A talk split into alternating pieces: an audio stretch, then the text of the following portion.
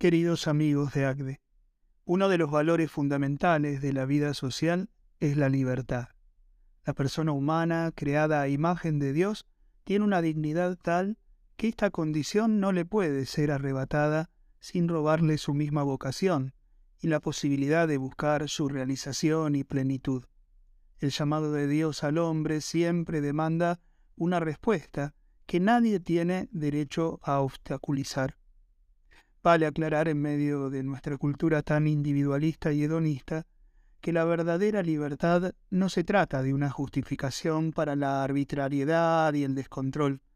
Es, por lo contrario, la capacidad que cada uno tiene para elegir el modo de alcanzar el bien, acorde a la verdad y a la justicia, en el respeto del bien común, y hacia quienes hacen otras opciones, y haciéndose cargo de la responsabilidad que conlleva una elección.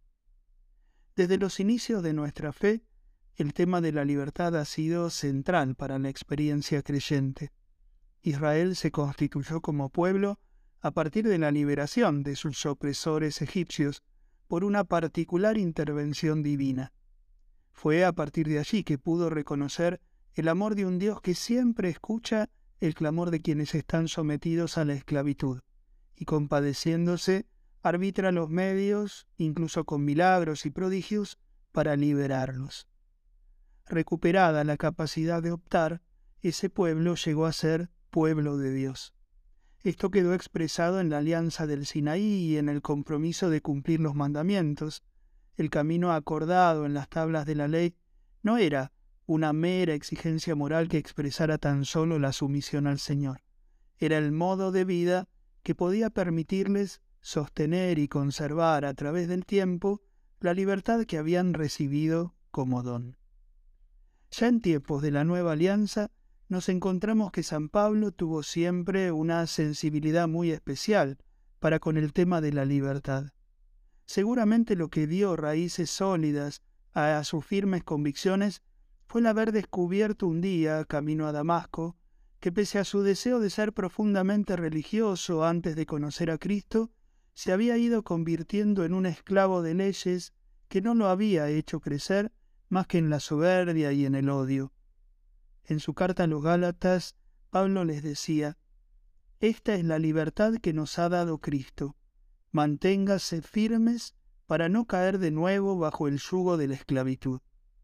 Los invitaba así a valorar el don que habían recibido de Dios y los impulsaba a no dejar que las dificultades, los cambios de circunstancias y al mismo tiempo les arrebataran ese regalo. Él como nadie era consciente de cómo algunas veces podemos creernos libres aunque estamos inmersos en situaciones de esclavitud, dejándonos llevar por creencias que nos condicionan y por una realidad que se nos impone, renunciamos a nuestra libertad y a nuestra capacidad y responsabilidad de elegir bien. El mundo que habitamos, la sociedad que nos sirve de marco y la cultura de nuestro tiempo continuamente nos presentan un sinfín de cosas nuevas, no solo en lo estrictamente tecnológico, sino como consecuencia en tantos nuevos modos de hacer todo que se advierten en múltiples ámbitos.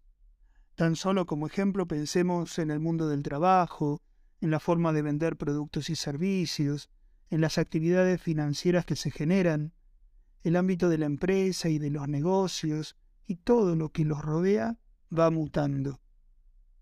Frente a todos esos cambios, es muy importante no caer en el error de considerar que esas transformaciones nos determinan de tal modo que solo nos cabe dejarnos llevar por la corriente.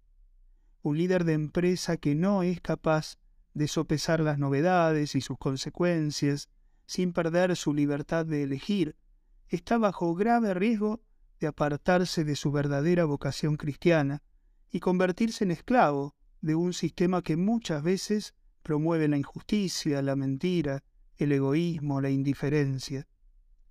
En referencia a este tema, el Compendio de la Doctrina Social de la Iglesia dice en su número 317, la doctrina social de la Iglesia recomienda, ante todo, evitar el error de considerar que los cambios suceden de modo determinista.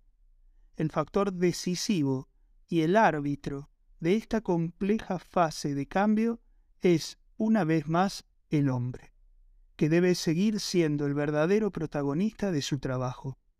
El hombre puede y debe hacerse cargo creativa y responsablemente de las actuales innovaciones y reorganizaciones, de manera que contribuyan al crecimiento de la persona, de la familia, de la sociedad y de toda la familia humana.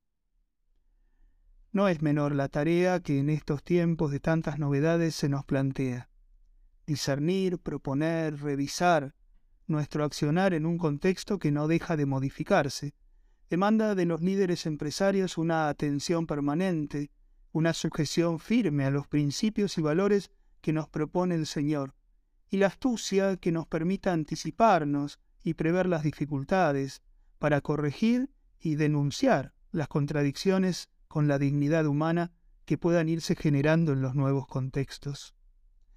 Ya cercanos a la fiesta de Pentecostés, fiesta del don del Espíritu Santo, pido a Jesucristo nuestro Señor que tal como nos prometió, ruegue al Padre no nos falte su asistencia cada día, para que en Él encontremos la guía, la fortaleza y la sabiduría para poder elegir siempre los caminos de su voluntad. Que Dios los bendiga a todos.